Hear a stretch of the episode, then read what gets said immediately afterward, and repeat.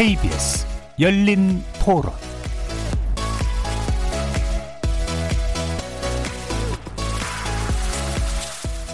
안녕하십니까. KBS 열린 토론 정준희입니다.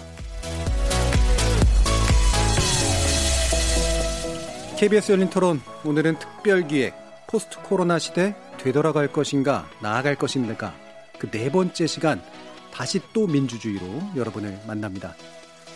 벌써 네 차례 말씀드렸던 것처럼 이 코로나19의 대유행 사건은 우리 사회를 상당히 새로운 표준을 생각하지 않을 수 없게 하는 그런 조건으로 만들고 있습니다.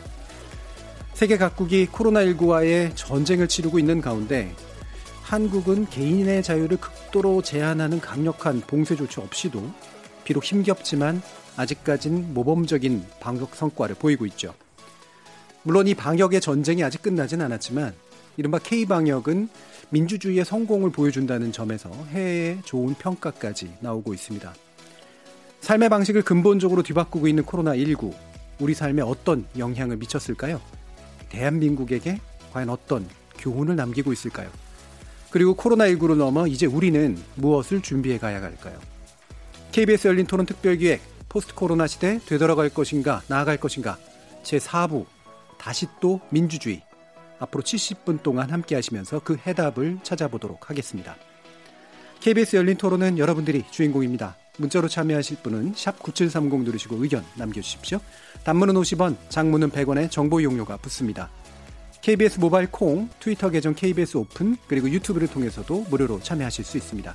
날카로운 의견과 뜨거운 참여 기다리겠습니다. KBS 열린 토론 지금부터 출발합니다. 살아 있습니다. 토론이 살아 있습니다. 살아있는 토론, KBS 열린 토론. 토론은 라디오가 진짜입니다. 진짜 토론, KBS 열린 토론.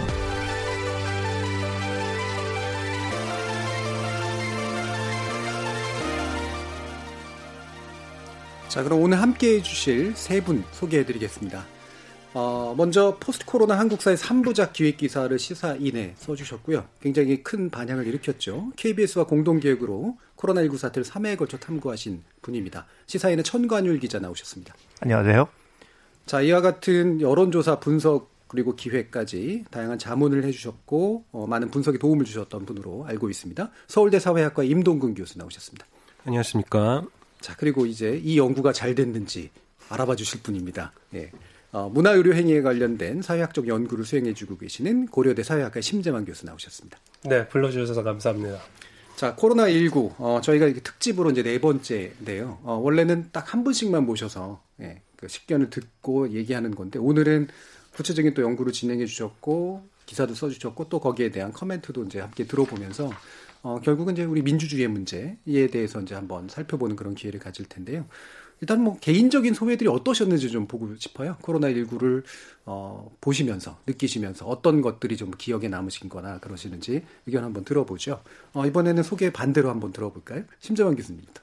네, 어, 코로나19 시대 특히 이제 관심을 가지고 깊은 관심을 가지고 들여다봤는데 그 이유는 아마 사회학을 하고 있는 네. 입장이어서 그런 것 같아요. 음. 어떤 거냐면 어 사회가 사라질 수도 있다. 음. 혹은 그것과 함께 개인들이 사라질 수도 있다. 그런 이제 우려가 있었던 게 또 한편이고 또 한편에서는 그러는 가운데 또 사회가 새롭게 구성될 수 있는 역동성도 음. 크게 보이고 또 그 속에 개인들도 새롭게 좀 역동적으로 보이고 음. 이런 것들이 어, 사회학도로서는 아주 관심 있는 지점들이었었죠. 예. 네. 사회가 사라지고 개인도 사라지고 또는 반대로 재구성되고 음. 새로 설 수 있고 뭐 이런 역동성에 이제 주목을 해주셨는데 임동규 교수님. 예, 임동규입니다. 예. 어, 일단은 코로나 관련해 가지고 그 뭐 연구를 하던 아니면 일상생활 속에서 지금 사회가 변화하는 거를 느끼면서 이제 가장 그 크게 들었던 생각은 그러니까 이제 우리에게 그 익숙했던 세계가 얼만큼 그렇게 쉽게 무너질 수 있었던 세계였는가. 네. 우리에게 익숙했, 익숙했 던 일상이라고 했던 게 얼마나 이 작은 그 바이러스 하나만으로도 그렇게 아주 근본적인 그 충격과 변화를 겪어야만 어, 겪을 수 있었던 그런 일상이었는가 음. 그런 일, 어떻게 보면 일상의 취약함 아니면 우리가 가지고 있던 기존 시스템의 취약함 이런 거를 가장 충격적으로 느꼈던 것 같아요. 그래서 예를 들자면 2008년도쯤에 그 2008년도에 이제 그 미국발 이제 금융 위기 서브프라임 모기지 사태로부터 예. 출발한 금융 위기가 이제 오면서 그 전에 한 1970, 80년대부터 시작되었던 이제 신자유주의의 어떤 확산이 거의 이제 완전히 어떤 큰 벽에 부닥 부딪혔었던 그런 지점이 있었는데 한 2008년쯤에 그로부터 한 10년 남짓 그 지난 이 시점에서 코로나로 인해서 또 한 번 또 어떻게 보면 근본적인 벽 혹은 근본적인 어떤 그 전환의 터닝 포인트 지점이 지금 마련된 것 같아요. 네. 근데 지금 어디로 갈 것인지 우리가 어떤 방향을 어, 향해 가야 될지 어떤 수단을 택해야 될지 그, 그것을 위해서 그런 것들이 모든 게 불확실한 상태여 가지고 아까 말씀하셨던 대로 모든 어떤 저의 어떤 인지적 지도부터 해 가지고 다 음. 다시 좀 그래야 되는 상황이라서 뭐 흥미롭기도 하고 불안하기도 하고 뭐 예. 그런 관찰자적 입장에서 입장에서 지금 바라보고 있습니다. 예. 그러면 기자로서 청견, 청관일 기자는 어떻습니까? 저는 이제 주로 정치를 취재해 왔는데 예. 재난이라는 게 정말로 예외적이고 특별한 정치의 음. 공간이구나라는 걸 이번 과정에서 굉장히 많이 느끼고 있습니다. 이만한 재난을 사실 제가 기자가 된 후에 처음 맞이해 음. 보는 음. 거니까 뭐 간단하게 예를 들어서 우리가 사회적 거리두기를 하는 게 방역에 중요하잖아요. 예. 그 외출을 자제하고 음. 뭐 이렇게 그런 것들이 당장 자영업자들은 매출이 아주 급락으로 나타나죠. 사실 그럼 생각해 보면 우리가 방역을 위해서 모두가 사회적 거리두기를 하면서 모두에게 좋은 일을 하기 하는 과정에서 누군가 특정한 사람들이 그 비용을 지불하고 있는 거죠. 네, 힘든 사람들. 그 사람들 그 사람들이 그냥 자영업자가 된 건 그 사람들의 선택이니까 그냥 음. 그 사람들의 피해는 알아서 해라라고 음. 놔둬줄 놔둘 거냐? 그건 좀 이상하지 않습니까? 예. 그러니까 그러면 우리 모두를 위해서 이게 사회적 거리두기를 할 때 피해를 보는 사람들을 사회가 어떻게 이걸 보상해, 보상해 줄 것이고 이 피해를 나눠질 것이냐. 뭐 예를 들어서 이런 질문들이 사실 굉장히 시급하면서도 중요한 정치의 질문이고 네. 재난이라는 게 앞에 두 선생님 말씀해 주신 대로 평시의 공간을 확 흔들어 버리니까 음. 야 이걸 어떻게 해야 되지? 이 상황에서 누가 짐을 나, 어떻게 나눠줘야 되지? 이런 질문들이 끊임없이 던져지는 거죠. 네. 사실 굉장히 특별한 정치의 공간이 열렸다라는 음. 관점에서 계속 이제 이 주제를 좀 천착해오고 있었고 이번 기획 같은 경우에도 좀 그 연장선으로 나온 거라고 할 수 있습니다. 음, 그때 이제 정치라고 하는 것의 의미는 어떤 의미입니까? 아주 고전적인 의미에서 이제 자원 배분의 규칙을 어떻게 네. 정할 거냐, 재난 국면에서 특히 본인이 이제 자기 자기 책임이 없는 피해자들이 속출할 때 이 피해자들에게 자원을 재배분하는 방식을 어떻게 결정할 거냐, 음. 이건 정말 고전적인 의미의 정치고. 음. 어 이제 뭐 소위 정치 공방 이런 음. 걸 이런 차원보다도 훨씬 더 근본적인 의미의 정치인데 이게 평소엔 잘 안 보이죠 우리 눈에. 예. 근데 재난 공간에서는 그게 굉장히 잘 보이게 되는 것 같아요. 음. 그런 정치를 하려고 고민하는 정치가와 그런 고민을 해본 적 없는 정치인의 차이도 굉장히 두드러지는 것 같고 예. 그런 특별한 국면인 것 같습니다. 음. 그러니까 일반적으로 얘기하는 여의도 정치 또는 권력자들 사이의 권력 공방 이런 식의 프레임이 아닌 아, 아주 고전적인 의미에서의 politeia라고 할 수 있을까요? 뭔가 공동체적인 의미에서의 그런 정치의 관점에서 아마 어, 살펴주시고 있는 것 같은데요. 그래서 어떤 조사 결과들이 어, 우리를 흥미롭게 하는지 왜 이 조사 결과가 우리가 주목할 필요가 있는지 들어보시고 본격적인 토론 이어가도록 하죠. 과연 코로나19는 한국 사회를 어떻게 바꿔놓았을까요? 우리 국민 10명 중 6명은 내가 확진자가 될까봐 두렵다고 답했습니다. 주변 사람들에게 피해를 끼칠까봐 두렵다는 응답 또한 86%에 달했습니다. 방역 지침을 잘 지킨다고 답한 비율은 96%였고, 우리나라 국민이 잘 지킨다는 평가도 82%로 나타났습니다. 마스크를 안 쓴 사람은 이기적이라고 생각한다는 답변은 85%, 마스크를 쓰지 않은 사람은 정부가 처벌해야 한다는 의견은 47%였습니다. 사회적 거리두기에 스트레스를 받았다는 응답이 스트레스를 받지 않았다는 응답보다 훨씬 높은 비율을 보였습니다. 하지만 이런 스트레스에도 불구하고 정부가 다시 사회적 거리두기를 시행한다면 97.4%가 동참하겠다고 답했습니다. 코로나19 이후 우리 국민들의 생각은 얼마나 달라졌는지 알아봤습니다. 단결이 잘 된다고 생각하는 응답은 64%였고 정치에 대한 관심도 늘어난 것으로 나타났습니다. 세금에 대한 생각도 달라졌습니다. 제대로 쓰인다고 믿게 되었다는 응답은 43%였고 세금이 낭비된다는 생각은 24%에 그쳤습니다. 그 결과 우리나라와 선진국의 국가 역량을 비교하는 질문에 선진국보다 우리나라가 더 우수하다는 평가가 많았습니다. 일반 시민의 역량 또한 선진국보다 우수하다는 답변이 58%로 나타났는데요. 코로나19 대응을 계기로 시민들의 자부심이 높아졌음을 확인할 수 있었습니다.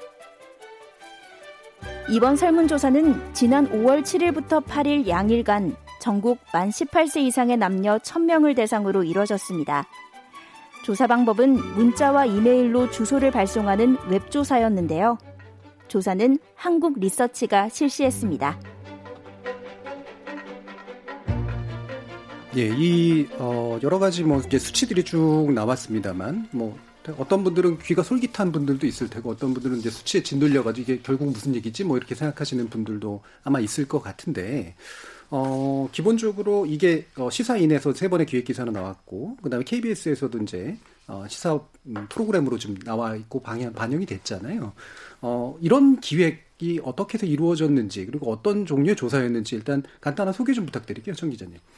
네, 그 코로나 19 이후에 한국 사회가 굉장히 뭔가 많이 바뀌었다라는 건 거의 모든 분들이 느끼고 계실 네. 겁니다. 그런데 이제 뭐가 어떻게 바뀌었느냐 음. 이 부분으로 들어가면 사실 그 실증적인 이야기보다는 자기가 하고 싶은 이야기, 네. 자기가 믿, 맞, 다고 믿는 이야기들을 음. 좀 하는 경향이 있죠. 그래서 사실 어, 어떤 질문들을 어떻게 바뀌었는지 어떤 질문들을 좀 정확 정교하게 던져보는 게 중요하다라고 예. 생각을 해서 KBS랑 저희가 이제 공동 기획을 했고 임동근 교수님이 이제 공동 기획 자문으로 예. 합류해 주셨고요.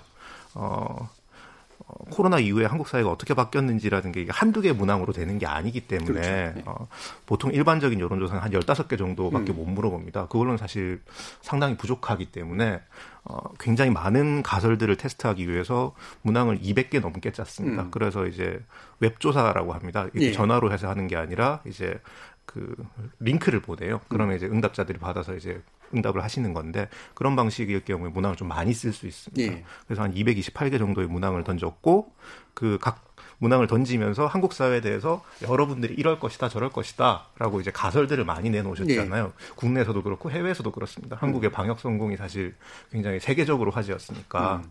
그럼 그렇게 나온 설명들 중에 뭐가 맞는지, 예. 뭐가 틀리는지 뭐는 우리가 아직 알 수 없는지 음. 이런 것들을 답하기 위해서 최대한 문항을 좀 구조화하면서 짰고 그 과정을 이제 임동훈 교수님이 주도해 주신 거죠. 예. 이게 참 답하신 분들도 힘들었을 것 같아요. 일반적으로 그 저널림 쪽에서 하는 설문조사는 말 그대로 yes, no 뭐 이런 이제 아주 단순한 그런 설문조사인 경우가 많고 이걸로 또 무리하게 인과관계를 추론해 버리는 경우들도 많은데 사실 굉장히 과학적으로 설계를 해보시려고 되게 노력한 것 같거든요. 어, 그럼 임동규 교수님 이게 자문도 해주시고 이러면서 어떤 변수 관계를 구축하려고 좀 주목하신 건가요? 일단은 그 뭐 코로나가 앞서 말씀드렸다시피 이제 뭐 이런 일이 처음이다 보니까 거의 예. 예, 그러다 보니까 이제 이 사태가 어떤 사태인지를 좀 이해를 해야 되고 또 근데 이 사태가 흘러가면서 이제 그 만들어졌던 주요 사회적 프레임이나 언론에서의 프레임이 우리나라와 다른 선진국 다른 나라들과의 비교 이 프레임으로 또 많이 갔거든요. 왜냐하면 그 우리나라 사람들이 이제 많이 놀랐죠. 이제 예. 다른 나라들 보면서 음. 아니 어떻게 저렇게 방역을 못할 수가 있지?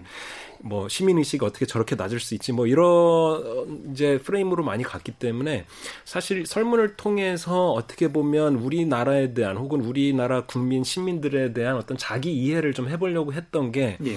그 밑바닥에 깔려 있던 큰 동기였던 것 같아요. 근데 그 자기애란 게 사실 어렵지 않습니까? 그러다 음. 보니까는 이제 여러 가지 뭐 문항들을 포함시킬 수밖에 없었고, 근데 거기서 이제 주요 그 질문들이 있기는 있었죠. 이제 이거는 뭐 그 시사 인이나 이제 KBS에서 관심을 가졌었던 건데, 예를 들어서 우리나라가 다른 나라 시민들에 비해서 방역에 좀 더 성숙 된 시민 의식을 가지고 열심히 방역에 참, 참여한다고 했을 때 그것의 원동력은 무엇이었을까? 그렇죠. 예. 예. 그래서 일각에서 해외에서 뭐 제기된 뭐 유교적인 문화, 뭐 그 순종주의적인 문화 이런 것 때문이었을까? 뭐 집단주의 뭐 이런 예, 집단주의 음. 같은 거요. 아니면 뭐 다른 제3의 원, 다른 원인이 있었을까? 이거를 테스트를 해야 되는데 사실은 저도 이제 뭐 결과적으로는 뭐 시민성 이야기도 하게 되었고 개인주의 이야기도 하게 되었지만 예. 그런 것들이 유의하게 나올 거라고는 전혀 전혀 음. 예상을 못 했습니다. 예. 그래서 사실 그 핵심 문항들도 한국 리서치의 마지막으로 그 문항을 넘기기 전날 밤에 갑자기 일어나가지고 이런 거 넣어야 되지 않을까 해서 네. 갑자기 넣고 그랬었거든요. 그래서 그 거의, 거의 저인만 기법으로 생각할 수 있는 문항들을 다 넣는 방식으로 그렇게 좀 설계를 했습니다. 그러니까 자기 예. 이해, 자기 이해 과정이었던 거죠. 음. 예. 그러면 결과로 본 게 이제 우리가 이런 방역 같은데 협조하고 참여하는 어떤 결과를 빚는 차이가 있을 테고 그게 이를테면 권위주의적 성향 같은 것들을 가진 사람들이 그런지 아니면 뭐 자유주의적 성향 가진 사람들이 좀 그런지 또 중간에 하나를 더 넣은 거죠. 그러니까 이른바 민주적 시민성 이런 것들을 테스트하는 문항을 넣어서 그 세 가지 중에 어느 것이 이제 가장 강하게 영향을 미쳤을까? 뭐 이제 이런 것들을 이제 좀 판단하신 그런 구조인 것 같아요. 이와 같은 설계 충분히 괜찮았다고 보십니까? 어떠세요? 신점하겠습니다. 사실은 그 이 관련된 조사의 결과를 예. 어, 언제 한번 언론에 한두 번 정도 나온 것을 보고서 특별히 아까 이제 말씀하신 권위주의, 뭐 자유주의, 그다음 민주적 예. 시민성 음. 이, 것의 대비를 한번 살펴보는 작업을 보고서 제가 이제 모두에 말씀드렸던 사회적 개인이라는 것을 좀 이 코로나 국면에서 좀 그 모습을 디테일하게 발견하고 싶어 했었던 음. 저의 그 관심, 욕심 뭐 그런 거하고 좀 잘 맞아 떨어진 것 같아요. 예. 그래서 저 같은 경우에는 4월 초에 한 1000명에 대해서 50개, 50여 개 문항을 가지고 그 문제를 조금 이렇게 마이크로하게 좀 살펴봤던 봤던 것 같고 지금 하신 것은 아까 228개 문항이라고 예. 하셨으니까 훨씬 더 다각적 다각도에서 아마 하셨을 것 같아요. 음. 그 결과도 일단 저는 뭐 조금 더 디테일한 결과들은 또 다른 기회가 있겠지만 음. 언론에서 나오는 내용들을 봐서는 일단 민주적 시민이라고 하는 그 부분이 드러났다는 점에서 어 제가 4월달 조사에서 봤었던 것하고 어 일맥상통하는 부분이 있는 것 같고 음. 그래서 어 재밌는 작업을 하셨다. 의미 있는 작업인 것 같다는 생각이 듭니다. 예.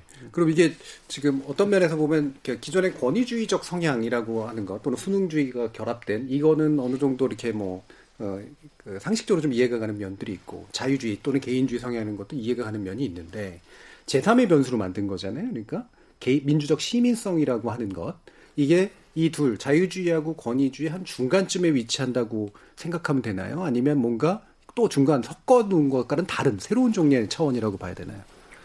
일단은 민주적 시민성이라고 하면은 보통 이제 시리즌십이거든요. 시티즌십이라는 그렇죠. 거는 뭐 이제 그 시민권 이렇게 의미를 가질 때도 있습니다만은 어느 사회나 공동체의 멤버십이라는 거거든요. 음. 시티즌십은 곧 멤버십인 건데 멤버십인데 무슨 사회의 민, 멤버십이냐? 민주적 사회의 멤버십이라는 거죠. 네. 그러니까 민주적 시민성이라는 거는 민주적 시민 민주적 사회의 어떤 멤버십을 가지고 있다는 거고 그거는 결국은 그 핵심은 뭐냐면은 이제 참여인 거죠. 참여. 네. 이제 아까 그 이제 천 기자님께서 이 코로나 국면을 통해 모든 것이 사실 근본적으로 정치적인 속성이 있다라는 걸 이제 그 아까 이제 깨달았다고 이제 말씀을 하셨는데 그 정치적일 수밖에 없는 또 근본적인 이유가 이 모든 게 사실은 공공재 게임이랑 비슷한 겁니다. 뭐냐면은 네. 다른 사람들은 다 열심히 참여하고 열심히 노력하고 방역에 이제 참여할 때 나는 사실 빠져 있으면 되는 거거든요. 음. 그게 아주 이기적인 합리적 행위, 합리적으로 이기적인 하여튼 이기적인 행위자의 어떤 그 선택 사항이라고 할 수 있는데 그게 아니라 나도 참여하고 다 같이 참여하고 공, 공동체에 관련된 일에 다 같이 참여하는 것. 그 참여라고 하는 게 사실 그 민주적 시민성에 어떻게 보면 그 가장 핵심에 놓여 있다고 할 수 있고 그래서 투입된 문항들이 한 대략 한 일곱 가지 정도로 그 어, 시민적 의무와 관련된 거를 이제 주로 물어봤고 그것을 이제 하나 이제 지표로 만들어 가지고 음. 그것이 과연 방역과 관련된 태도에 에, 얼마만큼 이제 연관성을 가지고 있는가 예. 그것을 그다지 중요한 변수로 생각하지 않은 상태에서 음. 사실 넣었던 거였죠. 음. 예, 예. 그래서 말씀하셨을 때 이제 그 저희도 사실은 권위에 더 순종적인 사람들 음. 아니면은 수능주의는 이제 남들 하는 거를 열심히 더 따라하려는 사람들 예. 아니면은 집단주의적인 가치관을 가지고 있는 사람들 요런 거 그 이런 변수들이 혹시 영향력을 가지고 있지 않을까라는 가설을 가졌고 저도 이제 조마조마하게 이제 네. 분석을 할 때 그 결과를 살펴봤는데 네. 정말 사실 놀랍게도 여러 가지 이제 태도나 가치관 관련된 변수를 넣었는데 소위 말해 별표 세 개가 뜬다는 그 학술적인 음. 그 별표가 세 개가 뜨면서 전혀 흔들림 없는 굳건한 모습을 보여줬던 설명 변수가 이 시민성 변수였어요. 네. 그래서 음. 사실은 이제 시사인 그 기사에도 처음에 그 도입부가 어떻게 시작이 되냐면 저희 이렇게 청 기자님이랑 저랑 둘이 앉아서 예, 예. 이거 너무 결과 깔끔한 거 아니냐. 그렇죠. 저도 이제 네. 그 결과 보고 놀랐던 게 여러 가지 변수를 넣었는데 유의미한 게 시민성이랑 개인주의였던 거예요. 네. 그래가지고 좀 놀래 놀래서 이거 너무 방송용 아닌가. 그 결과는 너무 권위주의는 어, 사실 어떻게 모델을 그 다르게 구성하면 권위주의 성향이 높은 사람들이 오히려 방역에 덜 참가하기도 하고 약간 그런 것도 있었는데 어, 뭐 시민성, 수평적 개인주의 이런 게 딱 이제 부각이 되니까 음. 이거 너무 방송용으로 깔끔하게 나왔다. 예. 이런. 그러니까 결과적으로 보면 말씀을 들어보면 예. 우리나라 사람들은 어떤 성향을 가지건 간에 사실 전반적으로 이런 방역 과정에 상당히 적극적으로 협조했고 참여했는데 굳이 이제 차이를 보자면 그 가운데에서도 어, 좀 더 민주적 시민성이 높게 나타나는 분들이 확실하게 유의미하게 이 참여에 좀 더 적극적이었다라고 일단은 해석이 가능하잖아요. 예. 음. 그러면 그런 민족 시민성이라는 개념들을 우리가 만들어낸 이유가 청강 기자님께서 쓰신 기사에도 좀 나옵니다만 어, 원래 처음에는 어, 미국이나 이런 서방권에서 한국의 사례를 보면서 중국과는 다르게 우리처럼 자유주의라, 어, 우리처럼 민주주의라 되게 잘 되고 있잖아. 중국은 폐쇄주의고 어, 권위주의야. 2월달 상황이 예. 됐죠. 예. 근데 나중에 보니까 이제 자기들애들이 이제 망가지고 있으니까 그러면 자유주의가 망가지고 있는 상태여서 결국 우리를 한국을 이제 중국 편으로 두고 그래서 외교, 그러니까 유교주의나 권위주의적 성향이 얘네들이 많아서 중국과 비슷하게 성공한 거야. 이런 식으로 좀 해석하는 것에 대한 반발 이랄까요? 이런 게 좀 있었던 것 같네. 그 이제 기소르망 같은 음. 이제 프랑스 유명한 석학 같은 경우에 이제 유교 문화가 이제 한국 방역 예. 성공의 핵심이다. 음. 뭐 한국인들은 이제 한 개인보다는 집단이 음. 먼저다. 뭐 이런 인터뷰를 한 적도 있었는데요. 근데 이게 사실 그럴 수 있겠다고 저희도 생각했어요. 네. 음. 이게 한국인들이 좀 더 집단주의적이고 말하자면 정부가 하는 말을 잘 지키기 음. 때문에 방역에 성공했다는 것도 충분히 시험해 볼 만한 가설이니까 네. 저희가 뭐 조사를 하면서 뭐 한국 시민으로서는 이게 아니었으면 좋겠다고는 생각했지만 음. 결과가 이렇게 나올 수도 있다라고 당연히 생각했죠. 그래서 기소로망이 맞을 수도 있다. 그러면 또 그것대로 이제 의미 있는 얘기가 될 테니까. 네. 근데 이제 아까 임동 교수님이 정말 놀라워하면서 설명하신 음. 대로 이제 권위주의 변수가 한국인의 방역 참여를 설명하는 설명력이 없었어요. 그러니까 네. 차별성이 없었습니다. 음. 권위적인 사람과 권위주의이지 않은 사람이 음. 오히려 민주적 시민성이 이제 차이를 만들어내는데 저는 그래서 이제 민주적 시민성이라는 개념이 좀 어려우니까 저한테는 네. 저는 뭘 생각했냐면 아 이제 아침에 나갈 때 마스크 쓰는 거 있지 않습니까? 음. 특히 요즘 같을 때 힘들잖아요. 날 덥고 이제 만원 지하철 타시는 분들은 더더 힘들고 하는데 그래서 쓰잖아요. 이게 예. 사실은 저희 조사에도 나옵니다만은 내가 감염되는 게 무서워서라기보다도 음. 아씨 내가 혹시 나도 모르게 감염이 돼서 내 주위 사람들을 그렇죠. 피해를 주면 어떡하지? 내가 감염돼서 남에게 감염시키는. 네네 다른 음. 사람들에게 피해를 주는 걸 훨씬 더 두려워해요. 음. 그 지금 뭐가 더 두려우냐라고 물어보면 이제 의미 있게 차이가 나게 답을 합니다. 근데 사실은 민족 시민성이라는 건 아. 이제 같은 공동체에 속해서 예. 이게 내가 내 의무를 다하고 저 사람에게 피해를 주고 싶어 하지 않고 또 사실 그 마냥 착하기만 한 사람이냐 그것도 아닌 게 예. 아, 내가 이러고 있는데 저쪽에서 마스크 안 쓴 사람이 있어요. 음. 그럼 보면 좀 화가 나요. 음. 저 사람은 왠지 무임승차하는 것 같고 예. 우리 공동의 노력을 좀 초치는 것 같고 이렇게 마냥 이타적인 것도 아니고 예. 이 우리 규칙을 안 지키는 사람에게 대해서는 좀 가혹한 면도 있고 음. 같이 규칙을 만들어 나가려고 하는 그런 노력도 음. 있고 이런 게 사실 저희가 매일 상징적으로 마스크를 쓰면서 이게 느끼고 있는 것 같거든요. 예. 그래서 저는 그런 식으로 이, 이 개념이 대충 그런 건가 보다라고 이해를 하면서 이제 기사에 풀어냈었죠. 예. 그 부분은 좀 더 그럼 짚어보고 싶은데요. 그러니까 이게 되게 유의미한 건데, 그러니까 우리가 흔히 그냥 권위주의와 자유주의 사이의 문제로만 생각해서 안전은 권위주의가 좀 더 잘하고 하지만 자유를 추구하는 사람들에게는 뭔가 권리가 있는 것 같고 해서 그 중간에 어딘가 또는 중간이라고 말해서 제3차원이라는 건 이제 민주적 시민성 측면에서 얘기했는데 재밌게도 이제 기술로망이 그런 식의 그 유교 문화라는 얘기를 했을 때 비슷한 시기에 이제 마이클 샌델 같은 경우에는 자신이 얘기하는 공동체주의가 한국인에게 굉장히 많이 구현되고 있다라면서 이제 꽤 다른 해석을 내렸거든요. 그때 말하는 마이클 샌델식의 공동체주의가 민주적 시민성하고 좀 상당히 좀 유사한 면이 있다라고 보세요. 이거는 신재만 교수님께 한번 여쭤봐도 될것 같은데. 음, 네, 사실은 사회학의 로망인 게 사회 사회적 개인이고 예. 정치 사회학의 로망이 하면 민주적 시민일 것 음. 같은데요. 그것이 왜 로망이냐면 사회적 개인이라는 것이 결국엔 뭐냐면 개인이 사회에 열려 있고 노출되어 있는 것. 네. 그리고 또 반대로 사회도 개인에게 열려 있고 노출되어 음. 있는 것. 음. 그런 상태에서 나타나는 개인의 모습을 우리가 사회적 개인이라고 음. 얘기를 하거든요. 그러니까 이것은 우리가 일반적으로 갖고 있는 개방성, 투명성 개념하고 너무나 맞닿아 네. 있는 음. 어, 것이고 모습이고 그걸 조금 더 풀어서 써보면 어, 사회적 개인 내지는 이제 여기에서 얘기하고는 민주적 시민이라는 것을 저는 어떻게 이해했냐면 어, 우선 자유로운 개인이면서 동시에 공동, 공동체에 영향을 받거나 구속되는 개인을 예. 의미하는 거고 음. 그걸 조금 더 적극적으로 표현하면 어, 공동체에 영향 받음으로써 내지는 구속됨으로써 비로소 자유로워지는 예. 개인을 음. 의미하는 거고요. 음.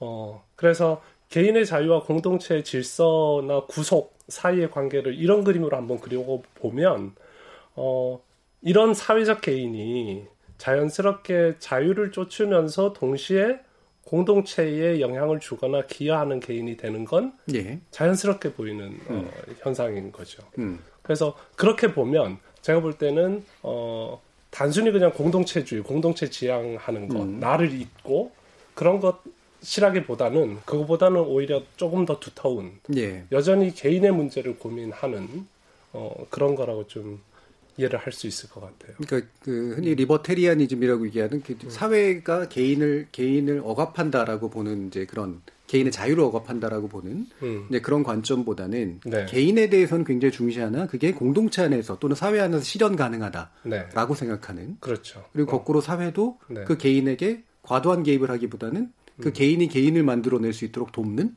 네. 이런 정도의 개념으로 이해하면 네, 될까요? 네, 음. 그런 거죠. 음. 그게 이제 음. 사회적 개인으로 표현하셨지만 약간 네. 교수님 말씀하신 정치사역적으로는 이제 민주적 시민성 상당히 유사한 음, 그런 개념이다. 라고 볼 수가 있을 것 같네요. 예. 교수님. 예, 뭐, 이제 첨언을 좀 하면, 음. 이제 그, 이 설문에서 이제 시민적 의무와 관련된 문항들로 이제 주로 시민 민주적 시민성이라는 걸 체크를 했는 테스트를 했는데 근데 사실은 시민적 의무만 사실 너무 강조해서는 이제 안 되죠. 이게 개인주의와 어떻게 보면 공동체주의 간에 어떻게 보면 약간 이게 음양 관계랑도 좀 비슷하고 음. 시대적으로 어떤 때는 시민으로서의 권리들이 강조가 돼야 되고 어떤 때는 시민으로서의 의무가 강조가 돼야 되고 그렇거든요. 음. 이제 사실 너무 공동체적인 압력이 강할 때는 당연히 개인들의 어떤 자율성이나 그 아니면은 어떤 시민들로서의 권리 이런 게 이제 당연히 강조가 돼야 되고 사실 이제 그런 정치적 자유주의라는 게 처음에 태동 열심히 태동을 했던 18세기 19세기에 그런 자유주의라는 거는 민주주의라는 건 개인 개인을 보호하는 거였거든요. 음. 음. 이제 귀족 세력이나 이제 네. 권력 계층으로부터 개인을 방어하는 방어적 민주주의가 음. 그 당시 민주주의의 어떤 핵심적인 어떤 스피릿이었다고 한다고 하면은 그런데 개인주의가 너무 득세하고 개인주의가 아니라 개인화가 돼버리면은 예. 그 당시 그때부터 이제 공동체적인 스피릿이 필요한 거거든요. 음. 그렇기 때문에 그 시대적인 상황에 따라 어떤 때는 어, 어떤 시민들 시민들의 권리가 어떤 때 시민적인 의무가 이제 그때 그때 상황에 맞춰서 강조돼야 되는 측면이 있는 거죠. 그래서 예를 들자면 뭐 저희가 뭐 얘기하는 그런 뭐 신자유주의 그런 네. 것도 하이에크 같은 사람이 살았던 그 당시 오스트리아 시대에서 그런 자유가 너무나 필요했기 때문에 음. 나왔던 그런 그, 그 신자유주의적인 사상이 있었던 거였고 케인지안 같은 것도 그 당시에 정부 개입이 필요했던 어떤 시대적 상황을 바탕으로 이제 그 싹을 틔웠던 사상이거든요. 그렇기 때문에 음. 모든 관점이나 이제 정치적 그 뭐 이데올로기나 가치관이라는 게 시대적으로 요청되는 부분이 있고 근데 지금 상황에서는 코로나19 상황에서는 공동체를 중심으로 한 어떤 결속 이런 것들이 이제 좀 요청되었었고 시민들이 약간 그런 거에 감흥을 했던 것 같아요. 왜냐하면 그 전에 코비드가 오기 전에는 우리 사회가 그야말로 각자 노생 사회라고 사람들도 그렇게 인식을 하고 사람들을 공통으로 묶어줄 수 있는 어떤 그 어떤 유대감이나 공통 분모가 없었는데 음. 어떻게 보면 단결을 해줄 수, 단결을 어느 정도 할 수 있는 구심점이 제공이 되 었, 다는 측면도 좀 있는 것 같습니다. 예. 그런 면에서 보면 이게 이제 뭐 약간 설레발이 될 수도 있긴 합니다만, 그러니까 음. 한국 국민들이 많은 부분에서 이제 서구 중심주의나 이른바 선진국에 대해서 그 눌려 있던 감정이나 이제 어떤 태도가 이제 많이 이른바 국뽕이라는 이름으로 음. 어, 만들어지고 있는 건 사실인데 거기에 대해서 특히 지식인들은 약간 주저하는 눈치들이 있잖아요. 그러니까 우리가 나아진 건 사실이지만 그 정도까지라고 우리가 생각하는 게 맞을까라는 생각도 하고 그래서 감히 이제 어떤 이 자유주의와 이른바 그다음에 권위주의 사이의 제3의 어떤 길이라고 하는 거 우리가 만들어가고 있다라고 생각할 수 있을까에 대해서 여전히 유보적인 그런 생각들이 좀 있는 것 같아요. 천 기자님은 이 부분 어떻게 보세요? 그 전문가들이 답하기 어려운 문제를 저한테 주셨거든요. 예, 과감히 말씀하시라고. 숫자부터 좀 말씀을 드리면 예. 저희가 이게 선진국 컴플렉스라고 음. 할수 있는 게 이번 계기로 확 사라지는 건 뭐 다들 체감하고 계시겠지만 음. 저희 숫자로도 상당히 크게 잡히고 있습니다. 이를테면 한국과 선진국을 비교했을 때 예. 누가 예. 더 우수하다고 보느냐. 이를테면 선진국보다 한국이 더 우수하다고 하는 사람들이 39%입니다. 예. 비슷하다 31%니까 음. 합치면 70%가 우리가 선진국하고 같거나 더 낫다라고 음. 생각하는 거죠. 심지어 이제 한국 국민들은 어떻게 생각하느냐. 예. 그 앞에 건 정부 국가 그렇죠. 영향이고요. 예. 뒤에 거는 국민의 영향을 물어보면 더 음. 높습니다. 음. 한국 국민들이 더 우수하다 선진국보다 이렇게 답하시는 분들 58% 비슷하다가 26% 그러니까 합치면 80한 4% 되는 거죠. 사실 이번 과정에서 어 한국인들 우리 안에 있던 저 선진국 컴플렉스라고 할까요? 그런 것들이 일순간 네. 쫙 씻겨 나가는 거는 음. 분명한 것 같습니다. 근데 이제 저희 조사에서 그 기사에서도 좀 대풀이에서 강조했습니다마는 그 굉장히 중요한 도약의 계기를 잡은 건 맞다. 음. 근데 사회가 어떤 질적인 도약, 그러니까 뭐 사회 신뢰 수준이 높아진다거나 네. 아니면 뭐 저기 이를테면 뭐 세금과 기여에 대한 음. 태도가 좋아진다거나 법 집행에 대한 음. 신뢰가 올라간다거나 이런 질적인 도약의 징후들은 아직 없어요. 예. 제가 그래서 좀 이렇게 통속적으로 표현하면 음. 첫 판을 크게 이겼다. 음. 그래서 판돈이 굉장히 두둑해졌다. 음. 하지만 이제 여기서부터 어떻게 게임을 풀어 나가느냐는 또 아직 먼 길이 남았고 음. 거기서 이제 정치의 역할이 결정적으로 중요해지는 시기가 왔다 이렇게 볼 수 있겠습니다. 예, 저희 KBS 열린 토론 특별기획 포스트 코로나 시대 되돌아갈 것인가 나아갈 것인가 제 4부 다시 또 민주주의 관련해서 말씀 나누고 있는데요.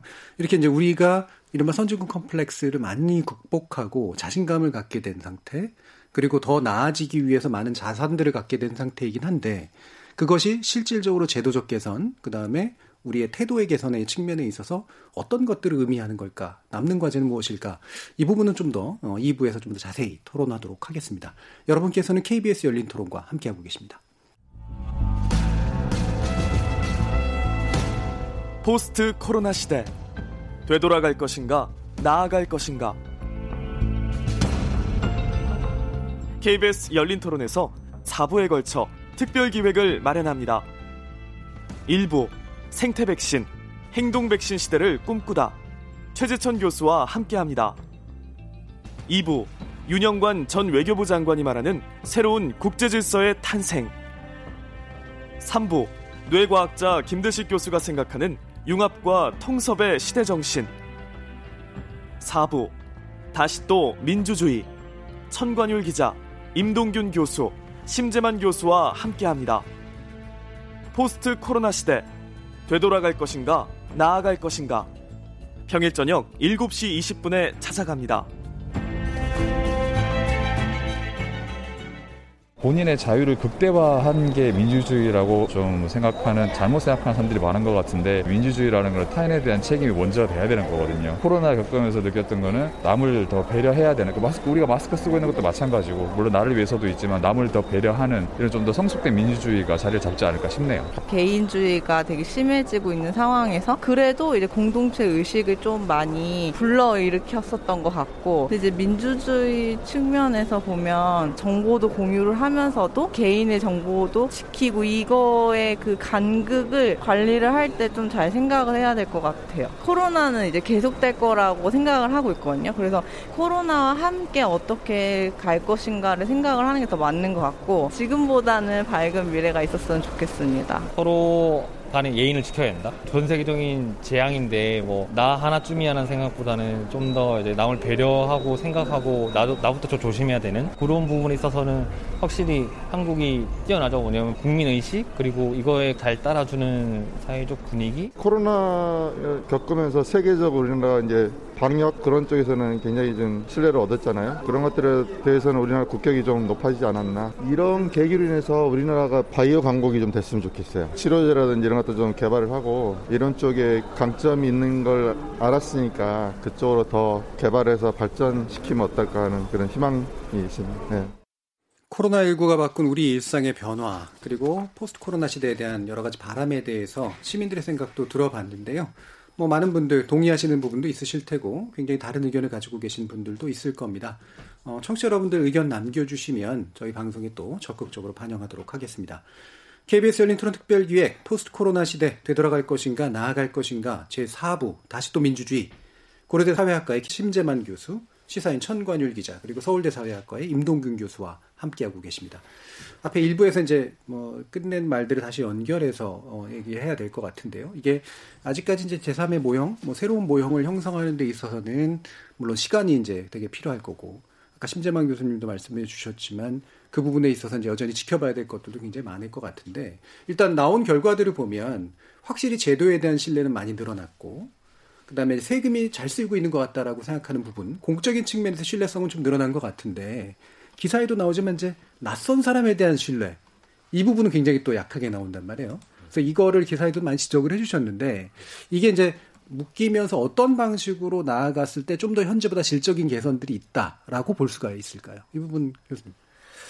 예, 좀 복합적인 음. 질문인 것 같은데요. 그러니까 공공과 관련된 대부분의 영역에 있어서는 신뢰가 올랐고요. 음. 국가, 뭐 공공 영역, 뭐 공식적 제도, 적 장치들 뭐 이런 것에 대한 믿음과 신뢰는 이제 올라갔는데 그 외 영역에 있어서는 신뢰가 뭐 제가 다른 조사들도 좀 이게 같이 이제 곁들여서 다 보다 보면 예. 어 예를 들어서 일단 뭐 낯선 사람에 대한 뭐 낯선 타인에 대한 신뢰는 뚜렷하게 내려갔고요. 음. 또 제가 그걸 가지고 좀 추가 분석을 한 게 있는데 어 예를 들어서 어 뭐 그 기사에도 시사인 기사에도 잠시 나오긴 했습니다만 예를 들어서 뭐 원숭이 고기를 예, 예. 먹을 수 있겠는가 음. 뭐 아니면 뭐 개똥 모양 초콜릿인데 먹을 수 있겠는가 아니면 상한 우유 먹겠습니까 네. 아니면은 뭐 화장실에서 이렇게 요, 그 공중 화장실에서 변기에 몸이 안 닿게 주의하십니까 뭐 이런 음. 것과 관련된 역겨운 민감 민감성 그 문항들이 있는데요. 그 역겨운 민감성 문항들을 사용을 해가지고 이제 하나의 이제 수치를 만들면 예. 그 사람의 생리적으로 얼만큼 이게 균이나 이런 거에 얼만큼 민감한가를 음. 이제 뭐 대리지표긴 한데 그 점수가 높은 사람들일수록 아, 코로나 이후에 낯선 사람에 대한 신뢰가 훨씬 더 하락했어요. 네. 그러니까 사실 어떻게 보면은 생리적 반응인 거죠. 음. 그러니까 전염병 상황에서 낯선 사람이 있다. 거의 즉각적으로 이건 뭐 가치관이라든가 어떤 뭐 신념의 문제가 아니라 생리적으로 저 사람에 대해서 믿음을 하지 않고서 감정적 거리를 떨어뜨려 놓는 거죠. 그래서 어떻게 보면 우리가 사회적 자본 혹은 사회적 신뢰 우리 사회 전체적인 사회적 어떤 그, 그 유대감, 사회적 이제 신뢰라는 거를 사회의 어떤 윤활유로 이제 예. 그 비유하신 분인데 음. 우리 사회 모든 윤활 모든 부분에 있어서 윤활유가 될 수 있는 그 신뢰라는 게 사실은 지금은 오히려 어떻게 보면 하락한 측면도 있다고 볼 수가 네네. 있는 겁니다. 공공과 국가에 대한 믿음은 강력하게 이제 그 형성이 됐고 증가를 했는데 낯선 타인이나 일반적인 사람들, 자기가 모르는 사람들에 대한 경계심은 커진 음. 그런 이제 이중적인 그 어떻게 보면 아이러니한 상황인 거죠. 예. 그 저희 특별 기획에서 이제 일부가 최재천 교수님하고 얘기를 했었고 3부가 이제 김대식 교수님하고 얘기했는데 최재천 교수님 이제 생물학적 관점에서 혐오라고 하는 게 이제 상당히 본능적이고 따라서 그것에 의해서 우리가 유지된 건 자연스러운 일인데 우리는 그 본능 외에도 이제 유대의 본능을 만들어 왔기 때문에 그 유대의 본능이 이제 힘을 발휘할 수 있도록 해야 된다 이런 말씀 주셨었고요. 음. 김대식 교수님 같은 경우는 이제 뇌과학적인 관점에서 보면 그거에 대한 거부감이 생기는 건 너무나 당연한데 어 문제는 우리가 뇌가 결정적인 시기라는 게 있어서 어렸을 시절에 이런 뭔가 어 그런 자기가 타고난 본능적인 반응 이상의 어떤 그 선입견을 안 가질 수 있도록 만들어주는 그런 교육 이런 것들이 진행이 되면 현재의 문제를 좀 더 나아가게 만드는데 굉장히 도움이 될 것 같다라든가 이런 말씀들을 좀 주셨어요. 이게 이제 그럼 그런 방향이다라고 좀 대충 우리가 생각할 수 있을까? 이게 민주주의 진화의 관점에서 충분히 가능한 거라고 생각을 하세요, 심장원 교수님? 어, 네. 음. 어, 지금 방금 이제 뭐 사회자께서도 말씀을 음. 해주셨고 그다음에 임 교수님도 말씀을 해주셨는데 어. 저도 언론에 보도되는 것만 지금 그 예. KBS하고 시사인 조사 결과를 보면서 눈에 띄었다라고 보여지는 게 어, 공적 기관이나 제도에 대한 신뢰 올라가는데 이웃 사람에 대한 건 뭐 그렇지 않고 근데 음. 좀 전에 또임 교수님은 오히려 그게 떨어지는 것 같다고 예. 말씀을 하시고 어, 그런 것들이 눈에 좀 어, 띄었는데요.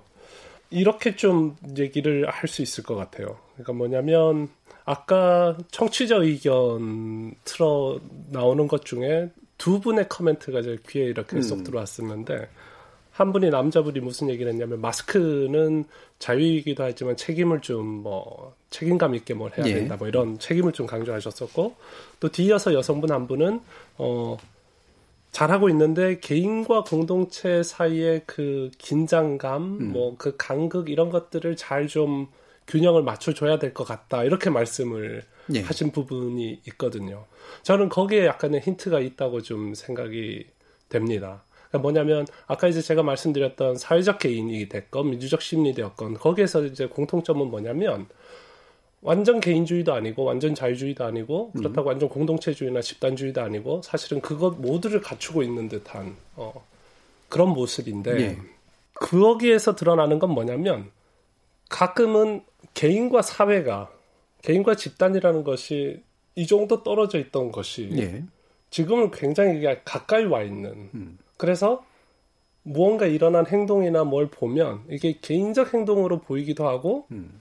공동체적 행동인 것으로 보이기도 하고 혹은 그 반대로 보이기도 하고 그 되게 그 여러 가지 의미를 복합적으로 띠기 때문에 해석하기가 힘들어지는 예. 그런 부분들이 어, 있는 것 같습니다. 거기에서 한국 사회 개개인들이 조심하고 있는 것 같아요. 음. 음. 그래서 뭐 이웃 사람이나 낯선 사람에 대한 신뢰 뭐 이런 것들이 생각만큼 개선되지 않고 공적 신뢰가 올라가고 이런 것들은 바로 그 어, 뭐라고 해야 될까요? 우리가 지금 새로운 가능성, 음. 어, 민주적 시민 내지는 사회적 개인이라는 모습들이 그 이전보다는 조금 더 드러나는 것 같아 보이는데 그것 자체가 워낙에 긴장감 있는 예. 현상이기 때문에 그 속에서 어, 지금 어디로 나갈 것인가를 음. 지금 고민하고 있는 모습들 중에 하나로 이런 현상들이 보이지 않냐. 예. 어, 결정된 바는 없는 것 같고, 음. 그러나 다만, 어, 힘들어하고 있는 것은 분명한 것 같고. 음. 네. 그러니까 개인과 사이 또는 개인과 집단 사이가 완전히 이렇게 먼 게 아니라 굉장히 서로 붙어 있어서 네. 계속 경험되고 모습으로 나타나는데, 음. 그래서 그런 거에 관련된 다양한 가능성들이 지금 부상하고 있고, 네. 이게 또 되게 이질적일 수도 있는 거 아니에요? 그러니까 방향이. 그렇죠. 이게 충돌될 수도 있는 거고. 네. 그래서 아직은 그 길을 정확하게 잡지는 못한 상태일 것 같다. 네. 이런 말씀이신 것 같아요. 네. 음. 그럼 청관님 기자님, 이게 아까 정치 문제를 얘기하셨으니까 공적제도에 대한 신뢰 또는 뭐 어, 정부에 대한 신뢰 이런 것들이 뭐 투명성 덕분인지 많이 늘었고, 근데 또한 동시에 어떠냐면 음, 시민들이 그냥 가만히 있는 것보다 또 요구를 하잖아요. 그냥 말만 듣는 게 아니라 예를 들면 사생활에 관련된 거, 음. 뭐 이번에 이제 특히 혐오 표현에 관련됐었던 그 이태원 사건이라든가 이런 것들에 보면 뭔가를 요구하고 그걸 또 정부가 일부 받아들이고 이런 식의 약간 상호가 작용이 소통적으로 일어나는 모습들은 그몇개 몇 번 있었던 것 같아요. 그래서 네네. 이 전반적으로 이게 이제 한국 사회의 민주주의 제도나 소통의 형식들이 어느 정도 좀 바뀌어가고 있는 모습인 것 같다라고 평가를 하시나요? 이게 그 저희가 기획할 때그 예. 그 비유적인 표현이지만은 음. 일종의 준 전시 상태다. 음, 음. 이게 사실 굉장히 저강도 전쟁을 같이 네. 치르고 있는 상태다라는 표현을 저희가 내부적으로도 좀 많이 썼었고요. 음. 그래서 그 부분에 공감하시는 독자들도 굉장히 예. 많더라고요. 이게 사실 전시 상태라는 게 음. 어떤 굉장히 밀도 높은 경험이지 않습니까? 그렇죠. 그러면서 이제 똑같은 행동을 하고 있다라는 음. 경험, 어떤 공통의 감각. 그 사실 사람들 이제 우리가 우리가 저 어떤 경제학적 생각으로만 치면 이익이 되는 걸 하고 싶어 한다라고 생각하지만 사실 우리는 다 중요한 일을 하고 싶어 하잖아요. 네. 공적인 음. 역할을 하고 싶어 하고 어떤 공동체에 기여를 하고 하는 것에서 기쁨을 느끼는 게 있죠. 근데 지금 사람들에게 그런 기쁨 내지는 고향감이 좀 퍼져 있는 것 같아요. 그 저희 네. 데이터로도 확인이 됩니다만은 아 뭔가 공동체가 위기를 맞았을 때 어쨌든 크든 작든 내가 음. 기여를 하고 있는 거니까 뭐 내가 외출을 자제하고 친구랑 술 약속을 술 약속을 미루고 마스크를 쓰고 이런 게 다 일종의 기여이고 참여인 거잖아요. 예. 이게 사실 평시에 느끼기 힘든 어떤 고향감들이 쫙 올라오고 있는 거고 그런 관점 그런 맥락에서 사실 사회자께서 지적하셨던 어떤 음. 높은 반응성, 그 다음에 높은 요구 수준, 음. 굉장히 밀도 높은 커뮤니케이션이 이루어지고 있는 시기인 것 같아요. 그, 그런 의미에서도 굉장히 결정적인 시기다. 예.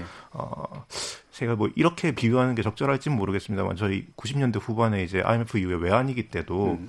초기에 이제 이 위기를 어떻게 넘겨갈 것이냐에 대해서 이제 사회가 굉장히 결집된 어떤 연대를 보여주는 게 이제 대표적인 게 금모으기 같은 게 네. 있지 않겠습니까? 그렇지만 이제 그 이후의 결과들은 우리가 이 외환 위기 재난에 피해를 본 사람들, 이를테면 해고되신 분들, 음. 실직되신 분들, 폐업한 자영업자 음.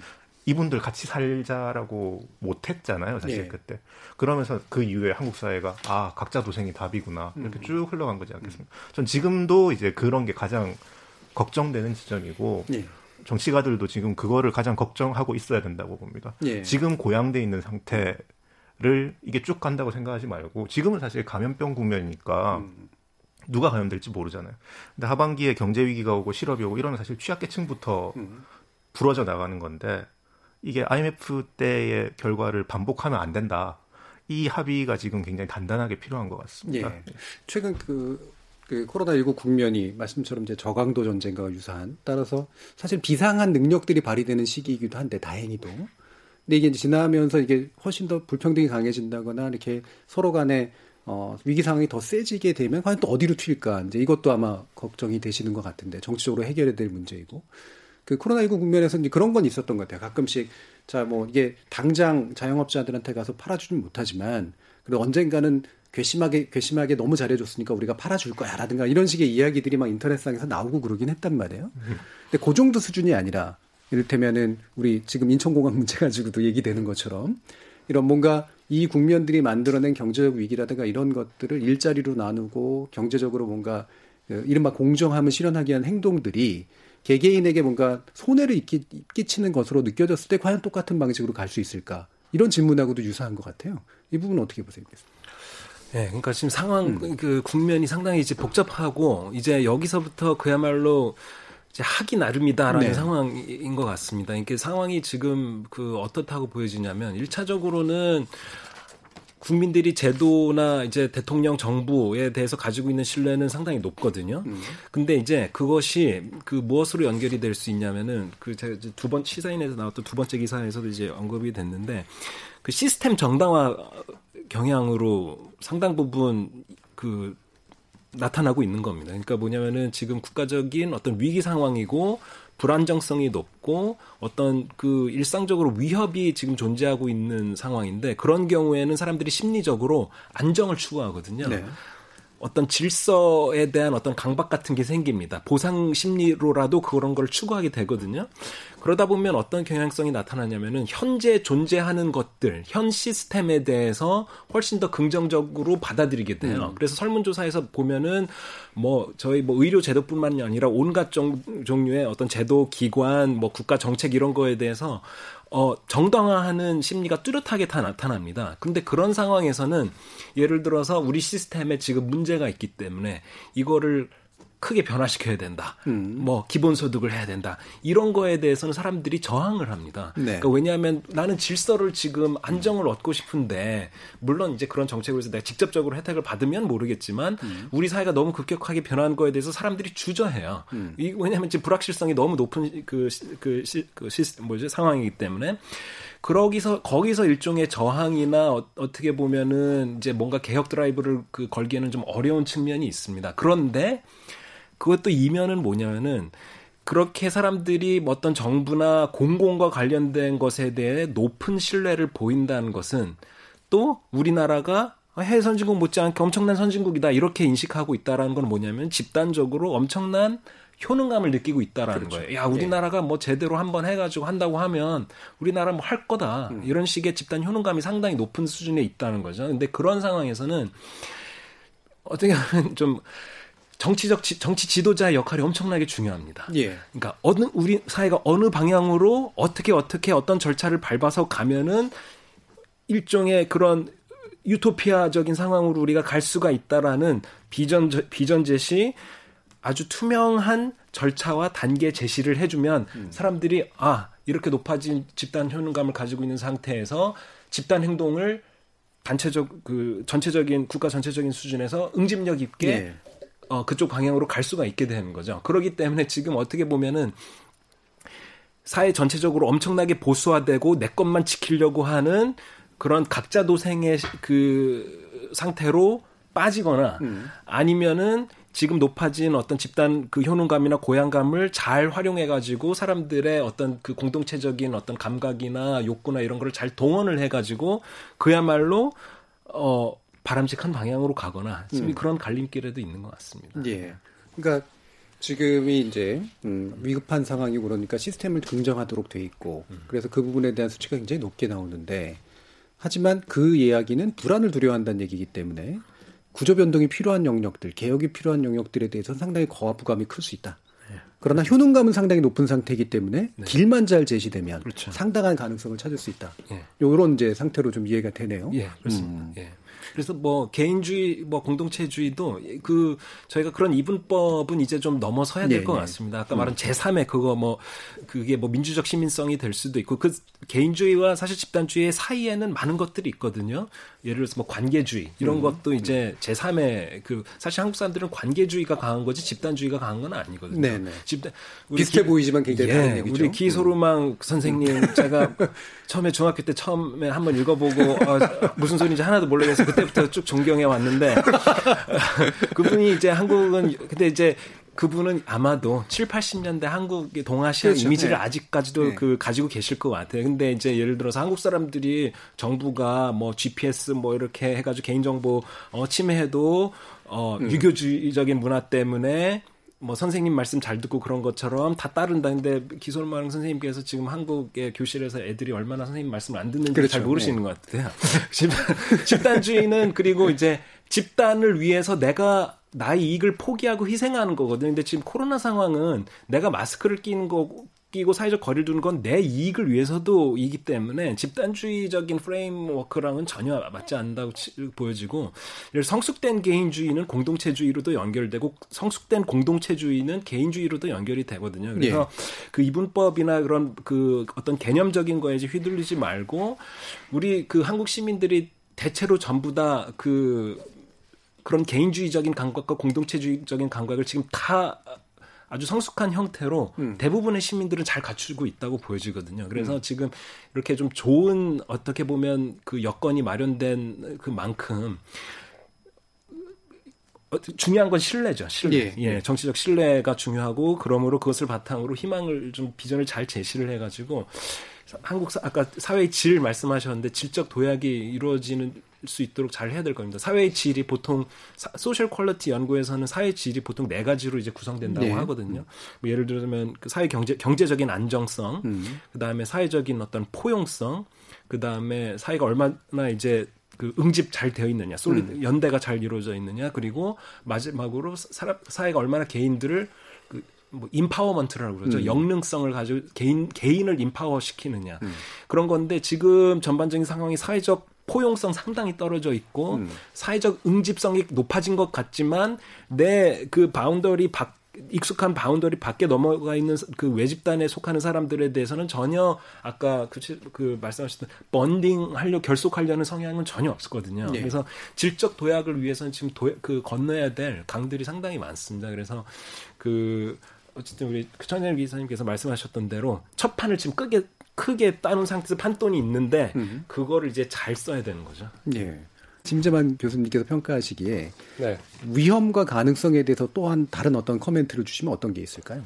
위험과 가능성이 우리 지금 이 상황 이후에 음. 포스트 코로나 이후에 한국 사회의 가능성과 위험 뭐 그것에 대한 얘기인 것 같은데 어 아까 이제 처음에 질문하셨던 그 부분에서부터 한번 저는 다시 네. 좀 서, 짚어보고 싶은데요. 가령 뭐 일자리가 나누기라든가 기본 소득이라든가 음. 이런 것들에 대해서 사람들이 내 것을 빼앗기면 저항하는 거는 음. 저는 너무나 당연하다고 생각이 듭니다. 네, 네. 그거는 그것을 부정하는 것은 그것 자체가 좀 말이 안 되는 음. 것 같고 음. 내 일자리와 나의 경제적 이득을 남에게 빼앗겼을 때 거기에 대해서 저항하는 것은 너무나 당연한 것 같은데 네. 중요한 건 내 것이 내 일자리나 나의 소득이나 그렇게 단순하게 한두 개가 아니라 더 많은 내 사람들의 내 것을 구성하는 게 여러 가지일 수 있다는 네. 거죠. 그 부분을 잘 봤으면 좋겠는데요. 그걸 잘 보면 제가 볼 때는 가능성이 열릴 것 같고 네. 그걸 보지 못하면 어 뭐 가능성보다는 위험이 음. 있다고 생각이 드는데 그게 무슨 얘기냐면 어 지금 좀 전까지 저희가 무슨 얘기를 했냐면 코로나 시대를 거치면서 어 개인들의 사회적 효능감, 음. 그 다음에 어, 정치적 효능감 이런 것들이 크게 나타나고 있다고 어, 이제 그런 것들을 이제 공통적으로 관찰하고 있는데 그것의 핵심은 뭐냐면 그러한 사회적 효능감과 정치적 효능감은 어디에서 오냐면 개인이 나의 나됨이 나뿐만이 아니라 나 아닌 것에서도 있다는 것을 음. 절실하게 느낄 때, 예. 그 효능감이 극대화되는 거거든요. 음. 근데 이제 그걸 잘 보면 돼. 나 그러니까 나의 나됨이 나의 힘이 혹은 뭐, 뭐, 나의 멋스러움이 나뿐만 아니라 나 아닌 것. 그 예. 이제 사회적인 것이고, 제도적인 것일 수도 있고, 관계적인 것일 수도 있는데, 거기에서 사회적 효능감이 극대화됐었고, 그러다 보니까 우리가 당연히 나 아닌 것, 사회적인 것, 제도라든가 뭐 나눔의 제도와 연대의 제도화를 얘기하는 건 당연한 것 같아요. 음. 왜냐면 그게 그 밑바탕에 있었으니까. 근데 거기에서 전환할 때 조심해야 될 것 같아요. 나와 나 아닌 것을 함께 잡는 데에서 효능감이 왔었던 것이지, 예. 나 아닌 것을 강조하는 데에서 효능감이 왔던 건 아닌 거거든요. 아하. 나하고 그래서, 연결이 있기 때문에. 네. 음. 그래서, 그래서 그 제도화하는 과정에서 음. 효능감을 떨어뜨리면 안 되는 거죠. 네. 사회적 효능감을. 개인들이 가지고 있는 사회적 효능감을 빼앗지 말아야지 음. 성공하는 거고. 음. 음. 근데 여기서 그 사회적 효능감을 뺏어버리면 음. 일자리 소득을 빼앗긴 것만큼 자기 것을 빼앗겼다고 생각할 겁니다. 네. 그래서 그 부분을 저는 좀 특히 유념해야 될 것 같습니다. 음. 그러니까 이렇게 빼앗긴 것 같다는 것부터 만약에 단순하게 음. 표현하면 예를 들면은 어그 내가 소득이 많아서 세금을 많이 내는 거 좋을 수 있는데 음. 그죠? 내가 그냥 단지 소득이 많다는 이유로 세금만 많이 내는 거로 빼앗기면 그렇죠. 내가 네. 사라져 있는 거고 남을 음, 위해서만 음. 하는 것처럼 되니까. 네. 네. 나 아는 것만 제도만 그렇죠. 남게 예. 되고. 네. 그러면 내가 세금을 음. 많이 내면서 동시에 또 내가 돌려받는 것도 있다. 뭐 그런 것도 그런 생각도 네, 예. 네. 그러니까 뭐 단순하게 표현하면 네. 이번에 이제 재난지원금이나 이런 것들에서 사실은 중고소득자들이 느끼는 감정들이 상당히 그런 거였던 것 같거든요. 그러니까 음. 보편적으로 다 줘야 된다라는 말에 상당 부분 동의한 이유가 음. 내가 지금까지 세금 많이 냈는데 음. 사실 많이 돌려받은 측면들이 있을 거예요. 사회 안전이라든가 뭐 경찰이라든가 이런 것처럼 행정력이라든가 근데 눈에 잘 안 보이던 것들이었는데 어쨌든 내 통장에 80만 원, 100만 원을 꽂아줘. 음. 내가 냈던 세금이 나한테 일부는 적어도 돌아오는 것 같아. 라는 거. 이게 일종의 또 단순하지만 효능감이라고 볼 수 있는 거 아니겠어요? 네. 일부가 된 거죠. 뭐 음. 사회 일부로서 이제 음. 뭐, 뭐, 어떻게든 인정을 받은 거니까. 음. 그 이후에 그 사람들이 어떻게 할 건지는 또 열려 있겠지만. 예. 네. 음. 그럼 청관중 기자님, 아까 정치의 문제를 이제 그 우리가 잘 다시 이제 좀 만져야 된다면 어떤 부분을 뭐 국가도 그렇고 또는 이제 뭐 행정 체계들도 그럴 테고 개인들도 그럴 테고 어떤 방식으로 이 문제를 잘 다뤄내야지 좀 가능성이 좀 더 커질 거라고 생각하세요? 지금 사실 백가쟁명인 것 같습니다. 네. 이게 그 이 문제에 고민이 있는 정치가들은 음. 사실 정치가들한테는 굉장히 큰 기회고 음. 이게 재난이 기회라는 말이 조금 어폐가 있긴 합니다만은 그렇죠. 네. 사회의 어떤 기본 질서를 다시 쓸 수 있는 장면이라는 음. 게 흔치 않잖아요.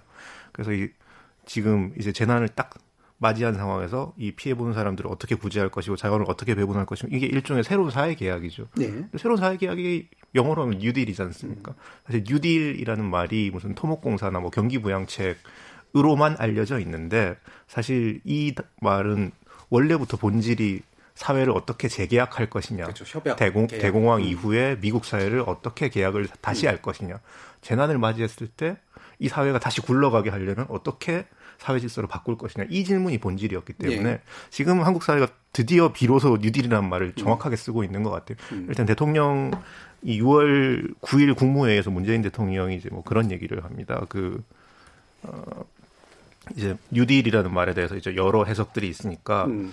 그때 대통령이 6월 9일 국무회의에서 위기가 불평등을 키운다는 공식을 반드시 깨겠다. 예. 위기를 불평등을 줄이는 기회로 만들어내겠다. 음. 어, 한국판 뉴딜의 궁극적인 목표가 이거다. 음. 사회 재계약을 하겠다는 얘기죠. 그러면서 지금 뉴딜로 대표적으로 얘기되고 있는 것 중에 하나가 일테면 전국민 고용보험. 음. 왜냐하면 이제 하반기에 이제 실업 위기를 어떻게 할 거냐.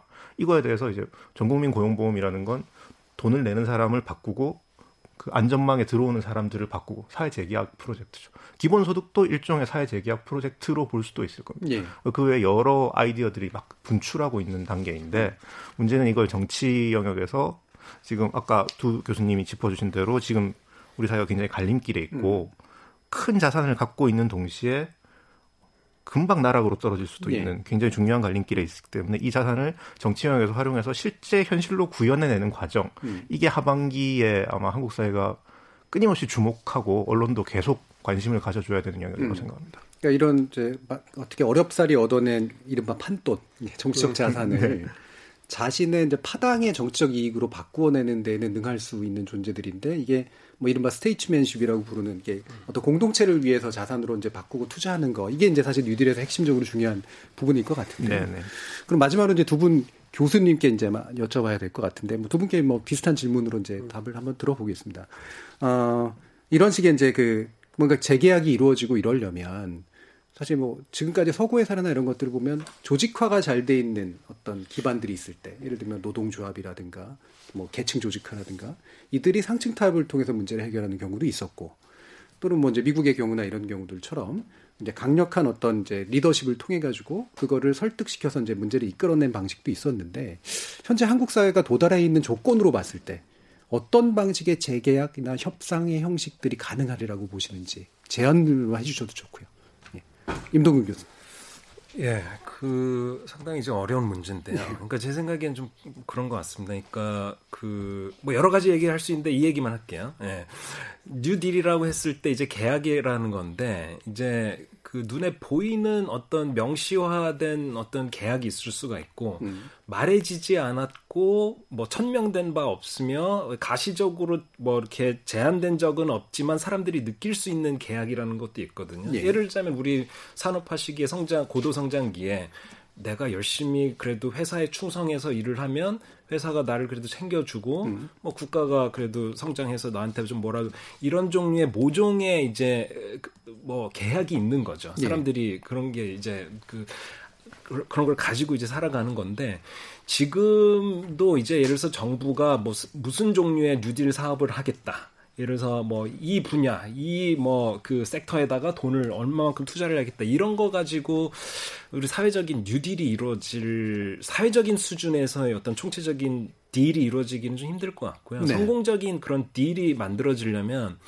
두 가지. 하나는 이제 철저한 이제 투명성, 음. 두 번째는 유연함. 음. 이두 가지가 가야 되는 것 같습니다. 뭐냐면은 이제 철저하게 투명하다라는 요번에 이제 사실상 질병관리본부가 크게 성공하고 사, 사람들의 마음을 얻을 수가 있었던 게 투명했기 때문이었거든요. 예. 뭐잘 될 때도 있고 잘 안 될 때도 있었지만 어쨌든 간에 최선을 다하면서 최선을 다하는 과정이 어느 정도는 충분히 다 공개가 되고 이러니까 뭐 미국이나 이런 데에 비해서는 비교할 수 없을 정도로 투명했고 사람들은 그러면서 역량도 보여주면 철저한 신뢰를 던지는 거죠. 그렇기 때문에 그 정보가 있어야지 국민들도 판단을 할 수가 있거든요. 음. 예. 그리고 그 다음에 정부가 어떤 걸 제안을 했을 때 그거를 따라갈 수가 있고 네. 질병발뭐 질본이나 정부가 만약 투명성이나 신뢰가 없었다면 이렇게 해야 됩니다. 사회적 거리두기 해야 됩니다. 뭐, 마스크 착용해야 됩니다. 할 때 아무도 안 따르거든요. 음. 그렇기 때문에 기본적으로는 정부가 신뢰를 얻기 위해서 기본적으로 철저하게 투명하고 모든 정보를 공개하는 그런 것이 있어야 음. 되고 두 번째로는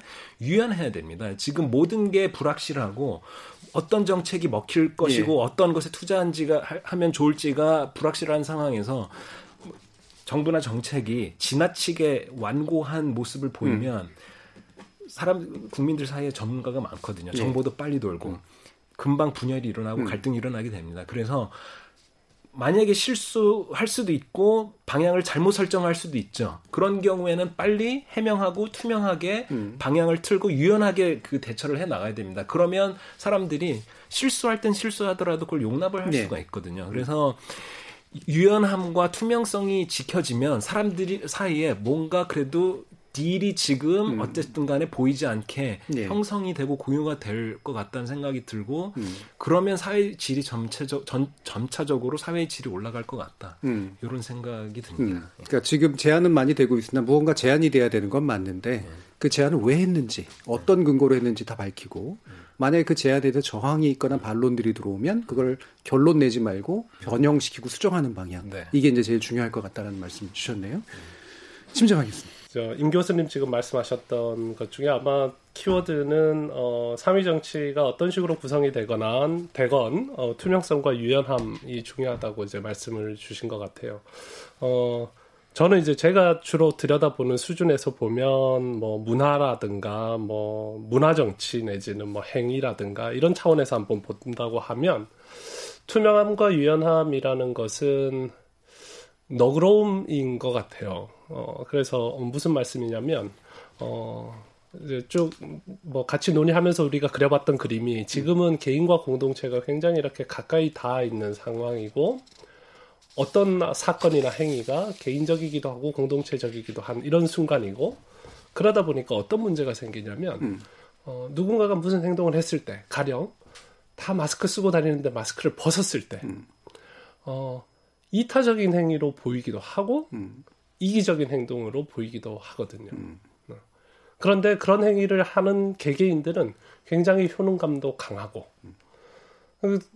그러니까 뭐 가능성이고 막 텐션도 굉장히 높고 뭐 이런 상황이죠. 그럴 때 어, 그런 것들을 바라다 보는 개개인들이 좀 그 너그러움이 있었으면 좋을 것 같아요. 네네. 이게 이걸 수도 있고 저걸 수도 있는 거구나라는 것을 항상 좀, 좀 열어놓고 바라다 보고, 어, 그런 것들을 조금 뭐 문화정치 수준에서 본다고 하면 그런 것들을 우리가 먼저 좀 확인하고, 어, 마스크 벗는다고 그냥 나쁜 사람, 나쁜 놈 뭐 이렇게만 그냥 일면적으로 볼 게 아니라 저게 무슨 복잡한 의미가 있나 보다. 저 사람도 지금 사회를 되돌려 놓으려고 나름 노력하나 보다. 뭐 예. 이런 식으로 해석할 수 있는 음. 그런 것들이 좀 있었으면 어, 좋을 것 같습니다. 그렇게 예. 되려면 사실은 내가 남을 대할 때도 너그러야 되지만 어, 이미 나하고 남이 가까워진 지금 이 코로나 국면에서는 그 얘기는 결국은 뭐냐면 내가 내를, 나를 대할 때에도 이미 너그러워져 있어야 되거든요. 예. 그런 부분들이 좀 필요할 것 같습니다. 거기에 대해서 서로 좀 확인을 하면 음. 앞으로 뭐 여러 가지 일들을 헤쳐나가는데 음. 훨씬 더 어, 믿음직하게 할 수 있을 것 음. 같습니다. 이 너그러움이라고 표현하셨는데 관대함. 예전에 우리 똘레랑스 관용 이야기가 한때 이제 우리 사회를 많이 했는데 요즘은 그거에 대해 부정적인 것 같아요. 그러니까 이게 마치 아까 말씀하신 것처럼 뭔가를 퍼주고 남한테 뭔가를 해줘야 되는 거로 생각이 되니까. 근데 약간 바꾸면 아까 이제 어 임성균 교수님이 얘기하신 것처럼 국가나 정부가 유연하게 투명하게 대하듯이 개인도 다른 개인에게 좀 더 유연하게 그리고 네. 유보적으로 네. 지켜보면서 자신에게도 음, 네. 네. 그렇게 대하는 것이 되게 중요한 것 같다라는 말씀까지 들은 것 같습니다. 토론이 세상을 바꿀 수는 없습니다. 하지만 토론 없이 바꿀 수 있는 세상은 어디에도 없습니다.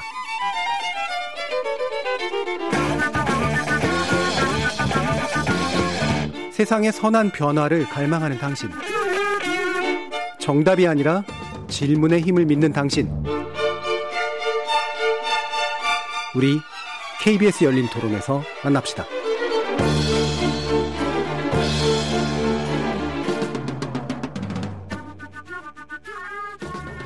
KBS 열린 토론에서는 특별기획 포스트 코로나 시대 되돌아갈 것인가 나아갈 것인가를 보내드리고 있는데요. 오늘은 네 번째 마지막 시간이었죠. 다시 또 민주주의라는 주제로 시사인 천관율 기자, 서울대 사회학과 임동균 교수, 고려대 사회학과 심재만 교수와 함께했습니다. 앞으로 포로나, 포스트 코로나 시대 어떤 것들이 필요한지 많이들 말씀을 주시고요. 앞으로도 더 또 반영해서 방송을 만들어 가도록 하셨, 하겠습니다. 세 분 모두 수고하셨습니다. 감사합니다. 네, 감사합니다. 감사합니다. 청취자들이 적극적인 참여로 만들어지는 KBS 열린 토론. 생방송 놓치신 분들을 위해 팟캐스트 준비되어 있고요. 매일 새벽 1시에 재방송도 됩니다. 저는 내일 저녁 7시 20분에 다시 찾아뵙겠습니다. 지금까지 KBS 열린 토론 정준이었습니다.